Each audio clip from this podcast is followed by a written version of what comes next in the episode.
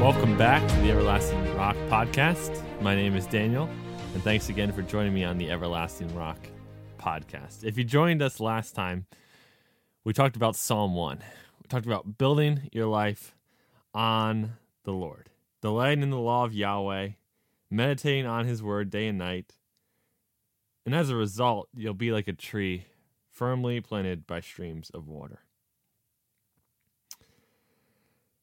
And so, on this episode and in our next episode, we are going to continue to walk through the Psalms, but this time we're going to go to Psalm chapter 2. And I'm going to split uh, Psalm chapter 2 up into two different uh, podcast episodes. So, this first podcast episode will be working through the first half of Psalm 2, and then the second uh, podcast will be working through the second half of Psalm 2. So, just a little bit of background before we get into Psalm 2. Uh, Psalm 2 was likely written by David. Psalm, psalm 2 was a common psalm for the people of Israel.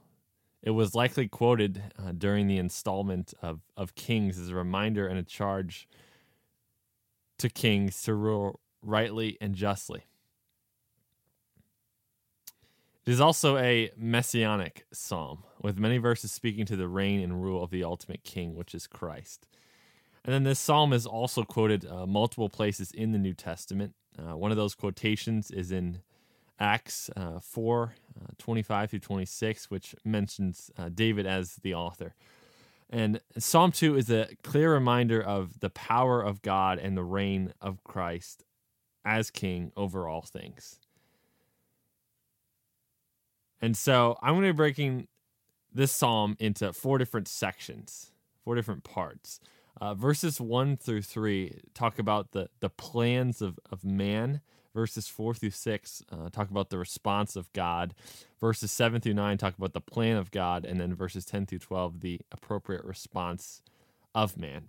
So let me read uh, Psalm chapter 2 for us. And again, I'll be reading from the Legacy Standard Bible. Psalm 2 says this why do the nations rage and the peoples meditate on a vain thing?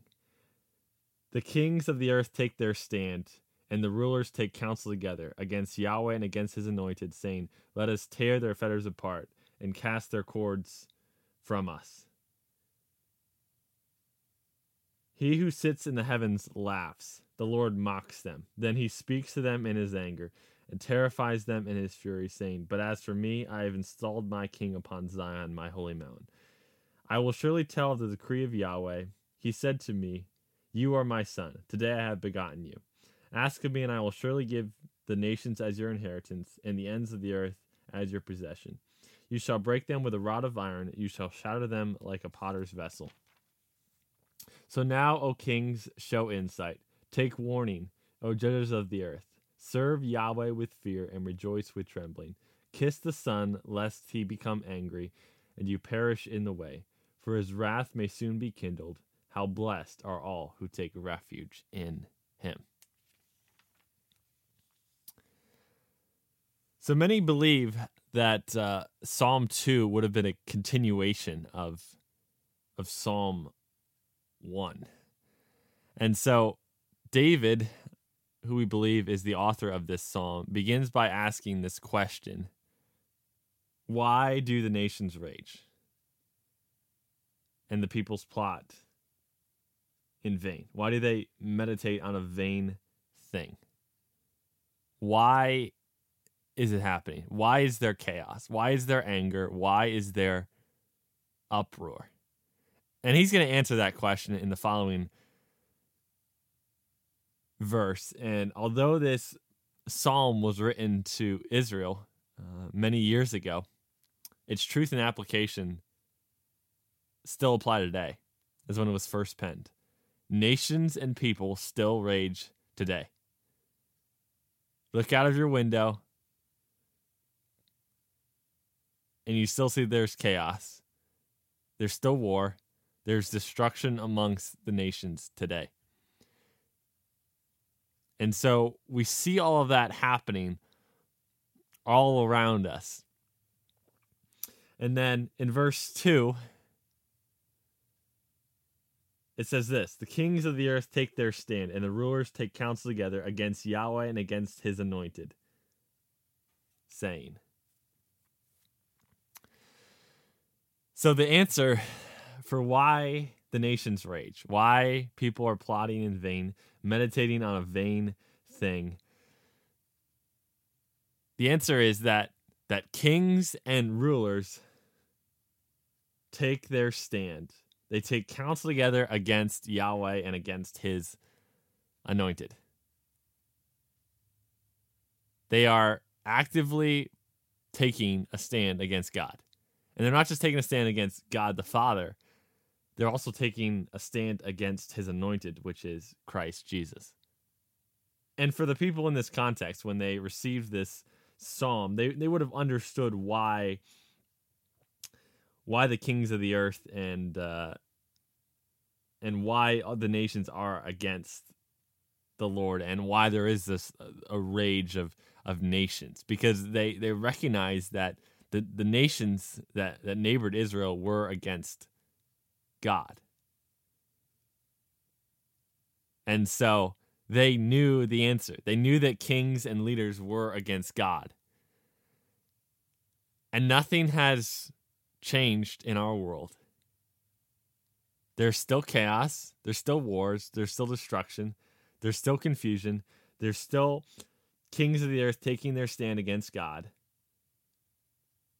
and rulers taking counsel together against Yahweh. It's still happening. And one theologian said this simple sentence it is either Christ or chaos. It's as simple as that. It is either Christ or chaos. We must remember that all have sinned and fallen short of the glory of God. Romans 3:23. None is righteous, no not one. Romans 3:10. Those who are in the flesh cannot please God. Romans 8:13. James chapter 4 mentions that a friend of the world is an enemy of God. So is it is either with Christ or against Christ. Neutrality is a myth. Leaders and people are still against God and against Christ. People love the darkness rather than the light because their works were evil. John 3:19. And nations and leaders and people are still taking counsel against God and against his son. They love their sin and they are actively against Christ. It'll either be Christ or chaos in your life. Who are you going to submit to? Who are you going to put your trust in? And then verse 3 explains uh, what their opposition to God looks like. So they say, Let us tear their fetters apart and cast away their cords from us. So they're not just standing against God and against Christ, but they are in a state of active rebellion against Him. They are trying to free themselves from God's rules and instructions. They see God's command as as bondage, like slavery, and they want to tear completely away from it. And we can say the same exact thing today. Men love darkness rather than the light. And they not just only love the darkness rather than the light, they also seek to celebrate that darkness openly and proudly and boldly in our day and age. And so, what the psalmist talks about, what David talks about here in the psalm, is what is happening today. People are raging against the Lord. They're taking their stand against the Lord. They're taking a stand against his his commands, his instructions, and they see it as bondage. And so they're trying to free themselves entirely from it. But that freedom is no freedom at all. It's only just freedom to continue into bondage of of sin. That's the only freedom that they have is that they're continuing to walk in, in bondage of their sin. And so God responds in, in verses 4 through 6. And verse 4 says this He who sits in the heavens laughs, the Lord mocks them. So David records God's reaction and he puts it in in human terms. Anthropomorphic language is what he uses. He says God is sitting in the heavens laughing. Man's plans are a laughing matter. Rebellion against God is a foolish and a laughing matter. The Lord knows the smallness of man's abilities and the Lord knows his powerful rule. He spoke creation into existence and rules over all things, including his created world. God rules entirely over every man. Man's plans are incredibly foolish to try to successfully war against God and his ways.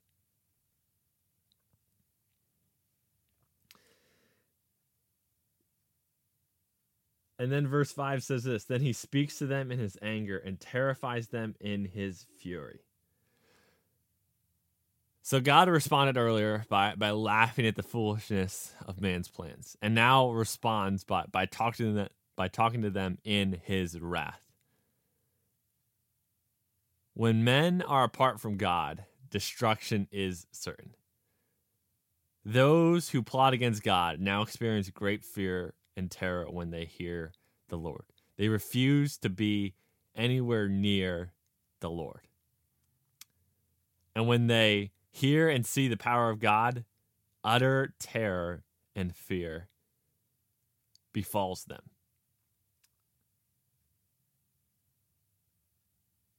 And so, although they have tried to free themselves from the Lord, they are act- they're actively in rebellion against God. They're, they're trying to free themselves from the Lord's commands. The Lord is not moved. His power is, is greater than any man's power. And those who have plotted against God are in terror of him.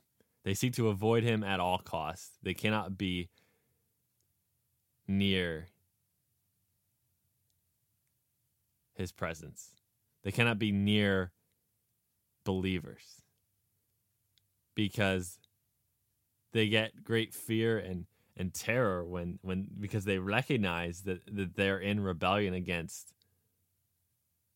the almighty holy god who who rules and reigns over this entire world.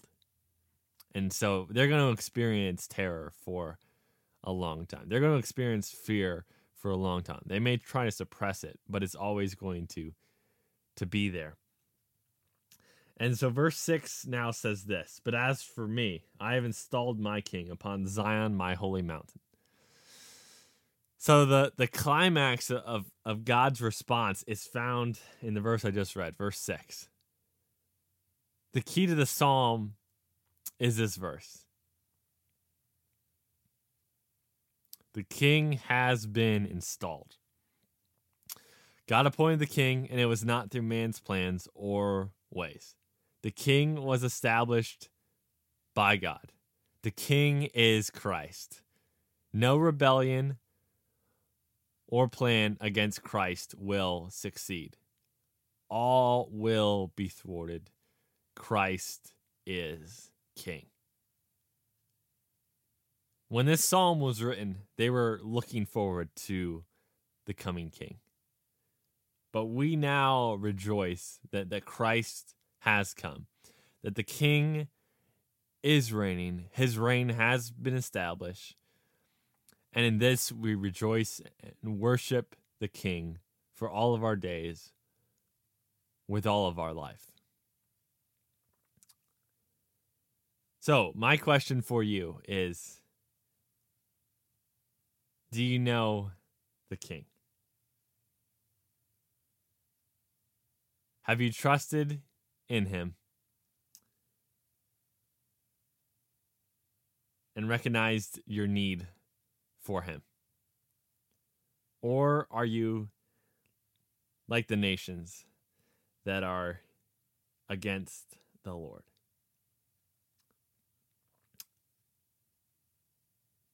I pray that that you know the king that you have put all of your faith, all of your trust, all of your hope in Christ for salvation. We are all dead in sin apart from Christ, enemies of God, children of wrath apart from Christ.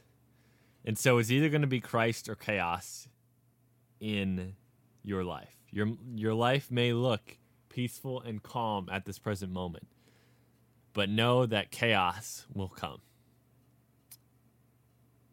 So it's either Christ or chaos. It's either great peace with Christ or great chaos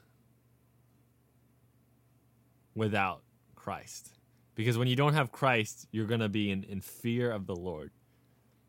You're going to you're going to tremble at his name. Christ is king. Submit your life to him. Go worship the Lord with everything that you have and tell people about the glorious King who is ruling and reigning over all things. Nations, people are all in rebellion against Christ. All of us have sinned and, and fallen short of the glory of God, and we are enemies of God apart from Christ. So submit your life to Christ, establish Christ as King in your life, repent of your sins trust in Christ, and remember that, that Christ is King. May He be the, the King of your life. Because when He's the King of your life, it'll be a great joy to, to love Him, to submit to His instructions and His commands, and you need not you need not fear when the nations rage. The nations will continue to rage. There will continue to be chaos when men have been in rebellion against God.